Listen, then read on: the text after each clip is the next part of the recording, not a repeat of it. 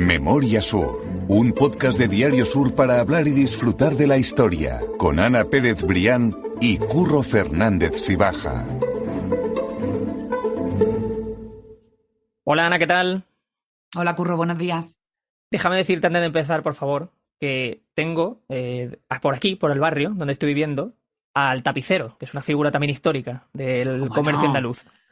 Fantástico, el camión del tapicero. Exactamente, entonces digo porque la gente ya sabe que estamos... Me encanta una cosa que dice el camión del tapicero que dice le tapizamos las descalzadoras. Exactamente, sí, sí, sí. Que esa Una cosa que, no sé, bueno, a lo mejor la gente la tiene en sus casas, pero a mí me parece absolutamente una cosa ya antigua, pero me, resulta así, sí, muy curioso. Le tapizamos las descalzadoras. Hmm. Pues ya sabe la gente que como estamos grabando esta distancia, que si se cuela el tapicero, que no es un efecto, que es real. Si tiene algo que tapizar, paramos el podcast y sacar la descalzadora y te la tapiza en un momento. ¿eh? Salgo a la calle rápido a dar, una voz. Pues vamos a hablar también hoy de un personaje histórico, del cual yo tenía muchas ganas de hablar, porque te admito que no conocía nada de él. Y es el caso de Teodoro Reding. Sí, efectivamente, Curro. Muchas veces estas pistas nos las da el callejero de la ciudad, porque, bueno, pues te pone a, a brujulear por calle, a cotillear, y pues tienes la avenida de Pries, tiene, me estoy refiriendo a una zona en concreto de Málaga, tienes el Paseo de Reading, y entonces, bueno, pues, pues en ese ejercicio de constante de archivo, digo, ostras, digo, pues, ¿qué, qué, sería Reading o quién sería Reading? Y efectivamente, pues cuando entré en los archivos para enterarme, yo ya tenía una ligera noción, bueno, pues descubría un personaje aún más eh, interesante de lo, que, de lo que yo suponía, ¿no? En este caso, como bien dice, vamos a hablar de, de un militar suizo que se llama Teodoro Reding y que, bueno, ha pasado la historia de Málaga por ser uno de los corregidores más eficaces en menos tiempo de, de la historia relativamente reciente. Eso es, porque como estás diciendo, gobernó durante poco tiempo en Málaga, pero que, que, fue muy relevante su figura, como vamos a hablar, y que consiguió mucho para la Málaga de aquella época el personaje, como tú dices, nos lleva de cabeza a esa zona de la Malagueta y escuchar Redding es hablar del paseo, es hablar de la fuente y que, te lleva al callejero. Y es hablar de una calle también cercana que se llama, es decir, en muy poco, en muy poco territorio, pues se concentran cuatro referencias imprescindibles sobre el personaje, que da la medida de, su importancia. Tenemos el paso de Reading, tenemos la fuente de Reading, que logró recuperar y darle uso, tenemos la calle Reading y después tenemos también en la nueva eh, plaza que, han, que abrieron hace unos, unos pocos años, un par de años en la, en, la zona de la Malagueta, al final de la avenida Canovas del Castillo, bueno, pues una eh, estatua dedicada precisamente a este militar suizo que nació en la ciudad de Swiss, eh, Swiss es que el, nombre es un poco complicado, en 1755 y que murió en Tarragona en 1809. Exactamente, Teodoro Reding es la persona que está detrás del capítulo de hoy y esta es su historia.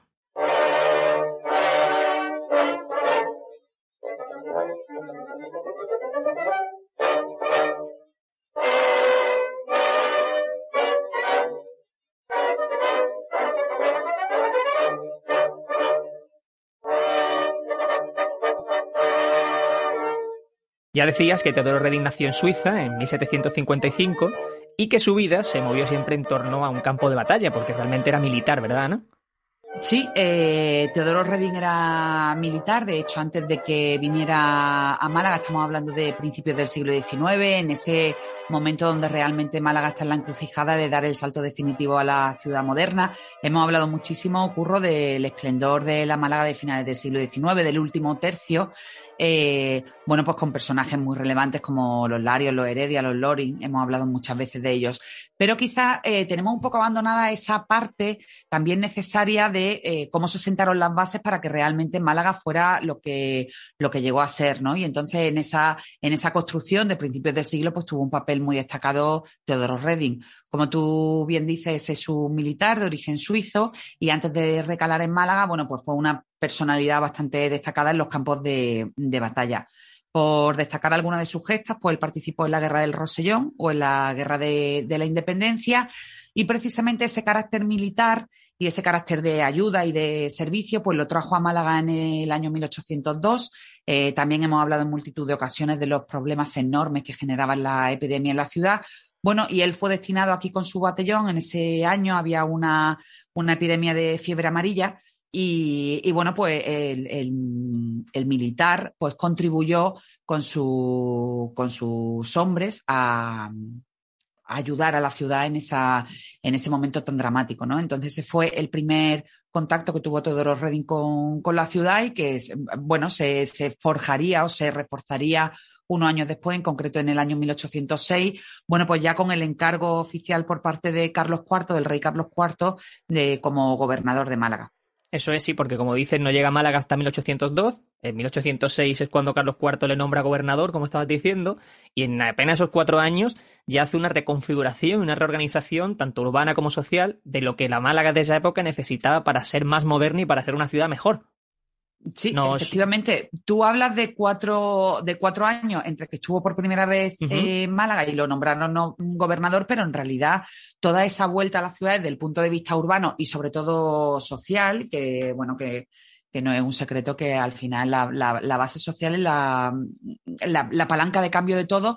Eso lo hizo en apenas dos años, porque él llegó a la ciudad en 1806 y en 1808 ya comenzó su siguiente batalla y se tuvo que ir al, nuevo destino. Pero efectivamente esos dos años fueron absolutamente provechosos para, para el señor Redín, bueno, pues que puso en marcha una serie de iniciativas curiosísimas, entre las que destaca y era el tema al que yo dedicaba aquella, aquella historia en la página web del periódico, entre las que destaca, como te decía, el bando del buen gobierno que, firmó el 19 de agosto de 1806 y que, bueno, pues ahí había un montón de normas de obligado eh, cumplimiento entre los ciudadanos, pues para, para poner orden, ¿no? Efectivamente, em, vivíamos en una época bastante eh, convulsa en todos los órdenes, pues desde el orden político al, al social, y, bueno, él decidió meter manos, si se me permite esa expresión un poco más eh, callejera, para que, bueno, para que al final los malagueños se comportaran y a partir de ahí para que Málaga pudiera ser una ciudad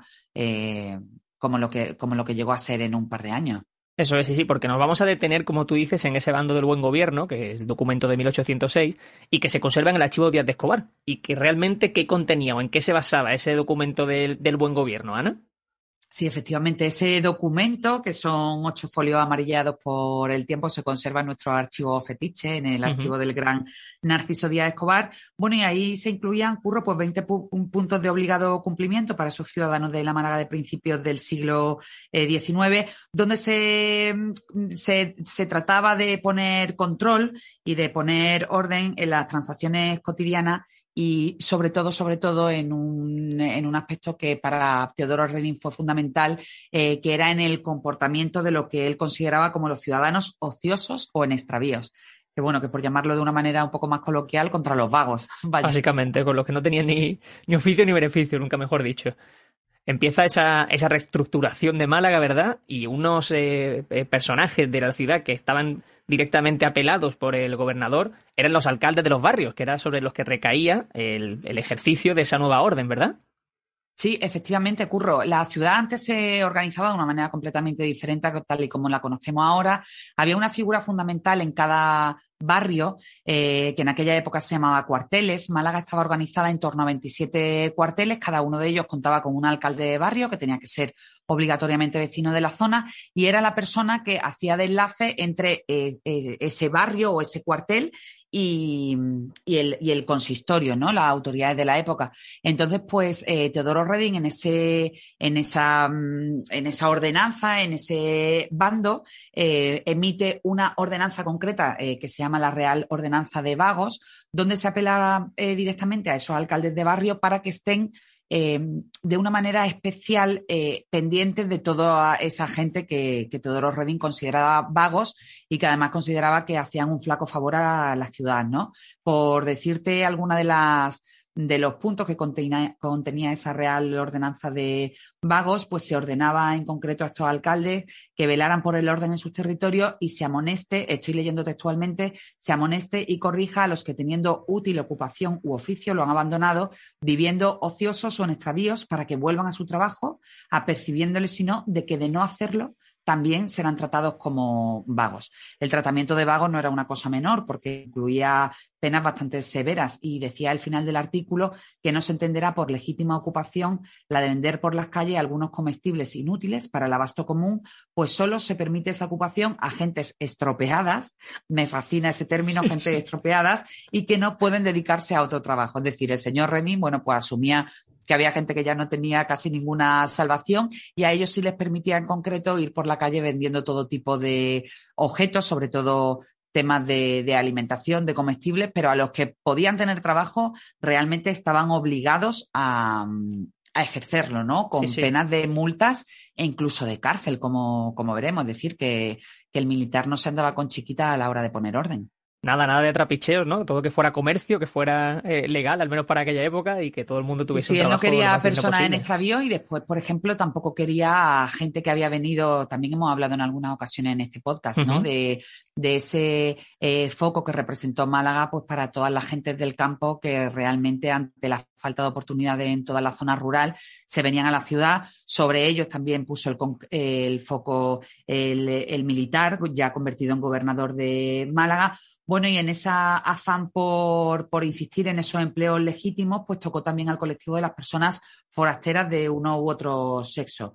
¿no? Entonces, por ejemplo, en ese bando de la Real Ordenanza de Vagos se recoge literalmente que, bueno, que sí que podían venir a Málaga, pero que una vez eh, pasado ese periodo de escasez y miseria en sus pueblos, cosa que, que, también se controlaba cómo iban las cosas en los pueblos, pues disponían de ocho días para abandonar la ciudad en caso de no tener oficio, destino u ocupación honesta y permanente. Es decir, si podían trabajar, se podían quedar en la ciudad sin ningún problema, pero en el caso de que estuvieran aquí, eh, pues sin, hacer nada, estaban obligados, una vez que pasaba ese periodo de carestía en su pueblo de origen, estaban obligados a dejar la ciudad en el plazo de, ocho días, ¿no? Y de ese control eh, se encargaba específicamente de nuevo a esos alcaldes de, de barrio o cuarteles para, para, evitar los desmanes y en el caso de que no se cumpliera la orden de Teodoro Reding para aplicar las sanciones correspondientes.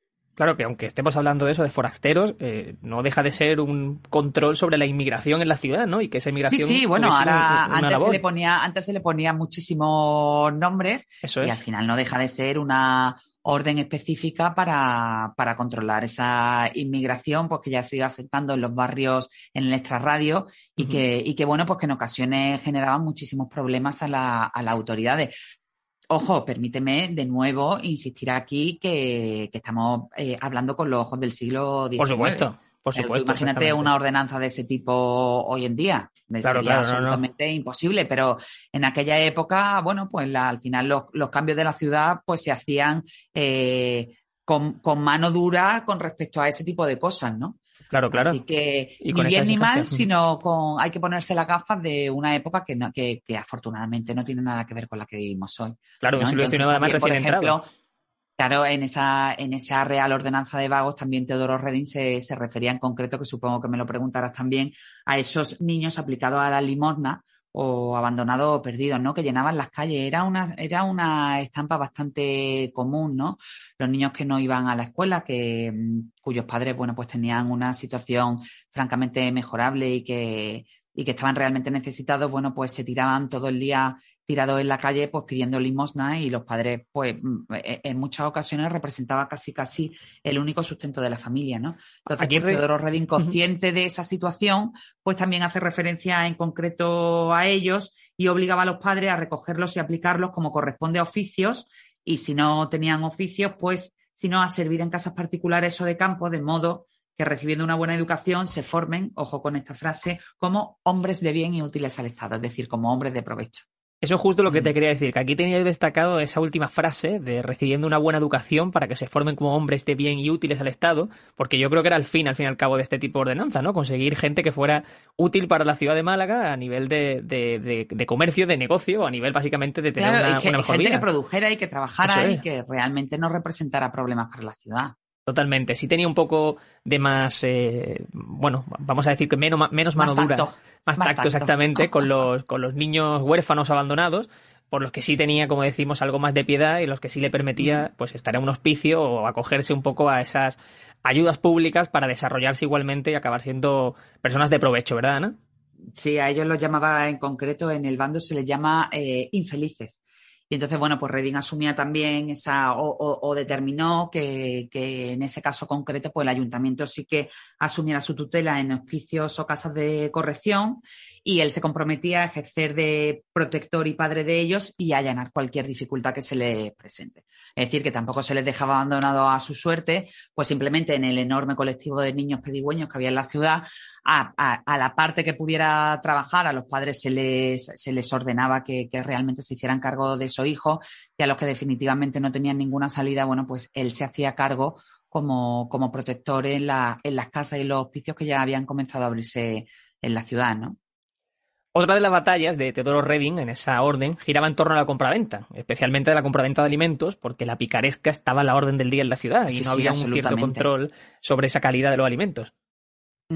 Sí, porque además, Curro, tienes que tener en cuenta que ya no era solo la picaresca y engañar al ciudadano, es que muchas veces, pues, el hecho de vender alimentos en mal estado, pues suponía también un problema de primer orden sanitario. Es decir, eh, con ese control de la transacción, bueno, pues no solo se aseguraba esa paz en la, en la compraventa de, de, la ciudad, en los mercados, en los puestos ambulantes, sino que también, bueno, pues se, se, cortaba de raíz ese riesgo, ¿no? De que cualquier persona pudiera salir a la calle vendiendo productos en mal estado y en ese bando, en esa, en ese, en esa ordenanza para el, buen comportamiento de los ciudadanos, digámoslo así, pues se refería en concreto a los arrieros y conductores de legumbres, frutas, semillas u otros frutos que se conduzcan desde fuera para el abasto del pueblo.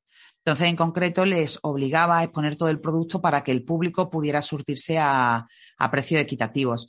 Y es verdad que es que en aquella época también, si hablábamos antes de los niños que pedían limosna, existía una figura eh, bastante nociva a la hora de hablar de las transacciones, que eran los regatones. Y eran los que regateaban y los que impedían ese equilibrio en los precios porque al final se ponían de acuerdo, ¿no? O entre ellos o incluso con, instituciones como la Diputación, pues para fijar unos precios concretos y, y, obligar a la gente pues a comprar ese tipo de género a los precios que ellos determinaban, ¿no? Y él también decidió poner coto a eso imponiendo castigo, castigos de, cárcel. Él habla eh, en concreto del colectivo de los cortadores o de los carniceros, a los que se exigía en, en concreto en esos despachos de carne, pues que no se privara a los consumidores de la igualdad con la que debían ser tratados ni se les defraudara en su peso, que eran pues, costumbres bastante extendidas a la hora de, de vender género, ¿no? Entonces, también en ese caso había una serie de de castigos que, estaban graduados según la, reincidencia. Entonces, si no cumplían la primera vez, eran conducidos a la cárcel durante tres días. Recordemos que la cárcel estaba en la Plaza de la Constitución, ya hemos hablado de ella en varias ocasiones. La segunda vez que no cumplían, eran conducidos a la cárcel durante seis días y ya la tercera iba a la vencida y directamente se les quitaba la licencia para, para vender. ¿No? Entonces, bueno, pues te puedes imaginar el impacto que produjo eso en las transacciones cotidianas. Había otras normas también, por acelerar un poco y no detenernos tanto eh, eh, en cada una de ellas, que tocaban más lo social, donde llama la atención, por ejemplo, el control del juego, eh, el uso de la blasfemia contra Dios en este caso, o el control sobre puestos de licores o armas, que si quieres comentar alguna de ellas, me, me pareció súper interesante. Pues, pues, sí, mira, Curro, entre esos 20 puntos tan curiosos, Teodoro Reding prohibió de manera específica la figura de los agentes y solicitadores de pleito, que también se repartían por la calle y en muchas ocasiones engañaban a los ciudadanos. Él determinó que solamente se podían hacer cargo de ese tipo de asuntos los procuradores oficiales de la ciudad. Como tú decías, también estaba prohibido blasfemar en el nombre bajo la advertencia de ser castigado, eh, lo digo literalmente con todo el rigor de las leyes, y también los juegos de azar, que representaban otro problema importante, estaban prohibidos en su mayoría, solo se permitían los juegos de trucos o los juegos de billar y bajo unas condiciones muy, muy concretas. Eh, también eh, estaban prohibidas las, las, armas cortas de fuego, tampoco se podían utilizar armas blancas. Y sobre todo, sobre todo para eh, intentar acabar pues, con esas mm, trifulcas que normalmente se montaban en la ciudad eh, durante la noche, se obligaba a los ciudadanos y en concreto a los puestos de taberna o licores a cerrar sin ninguna excepción una hora después del toque de queda, que el toque de queda estaba fijado eh, de manera ampliamente extendida con los toques de campana de las iglesias que en el momento que, tocaban las campanas a una hora determinada, bueno, pues estaba fijada en torno a las nueve o diez de la noche, dependiendo si fuera, si era verano o invierno. Bueno, pues una hora después las licorerías tenían que cerrar sus puertas y los ciudadanos tenían que irse también a, sus casas. Y eh, de manera concreta, los marineros que fondeaban en el puerto, pues que también eran protagonistas de, bueno, pues de trifulcas por, por esa zona céntrica de la ciudad, también estaban obligados, una hora después de que sonara la campana, a, regresar a sus barcos, a los barcos que estaban fondeados en el puerto. Sí, sí, esa historia me, ha llamado mucho la atención, esa parte también en el, en el cuidado por los. Si no lo hacían, eran puestos directamente a disposición de, los guardas. O sea, tú imagínate ese catálogo de normas tan severas y que, y que curro, que al final pues surgió, surtió un efecto absolutamente inmediato en la ciudad porque puso orden en nada de tiempo, ¿no? Sí, sí, todo, en, como decimos, en apenas dos años y también había un, una parte que hablaba sobre materia de limpieza y de ocupación de la vía pública, que era igualmente severo al fin y al cabo, pero como decimos... Sí, hombre, porque es que había que, había que tener un orden, curro, hay que tener en cuenta que en aquella época no existía el saneamiento, no existía el, el alcantarillado y bueno, pues se castigaba severamente a la gente que tiraba pues sus inmundicias, como decía él, por, por las ventanas y que caían a la calle. Estoy hablando de inmundicias, de basura y hasta de animales muertos, ¿no? Y después también otra, otro apartado en materia de limpieza era que estaba prohibido, bueno, pues casi casi como hoy, ¿no? Pero desgraciadamente algunos lo siguen haciendo de sacar los muebles, embarazar la calle con muebles, eh, en concreto eh, el militar en el bando eh, pues estaban obligados a hacerlo nada más cuando pasaran eh, los camiones de la policía para que pudieran retirar eso y para que al final no hubiera problemas en la vía pública pues por todas esas cosas que se acumulaban de, todas las casas, ¿no? La cuestión es que, eh, a base de imposición o de castigo, pero lo cierto es que ese decálogo fue un éxito en la ciudad y que hizo incluso que se ganara el favor de los malagueños, que ya empezaron a valorar a Reding, como decimos, como uno de los mejores regidores de Málaga de, en su historia.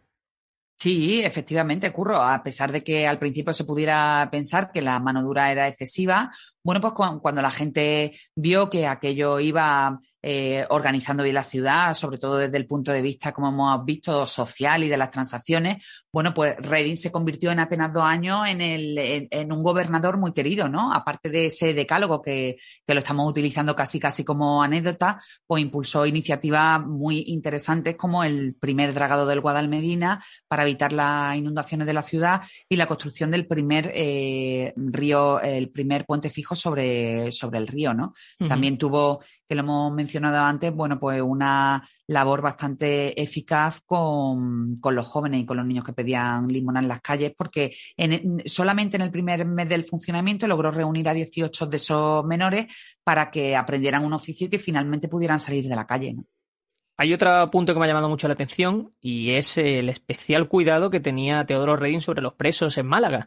Y es que yo creo que era un convencido de, esa eh, reforma, ¿no? de esa restauración de, los presos en, ciudadanos de provecho. Y la verdad es que tuvo muchas eh, labores para, mejorar su calidad de vida en las propias cárceles.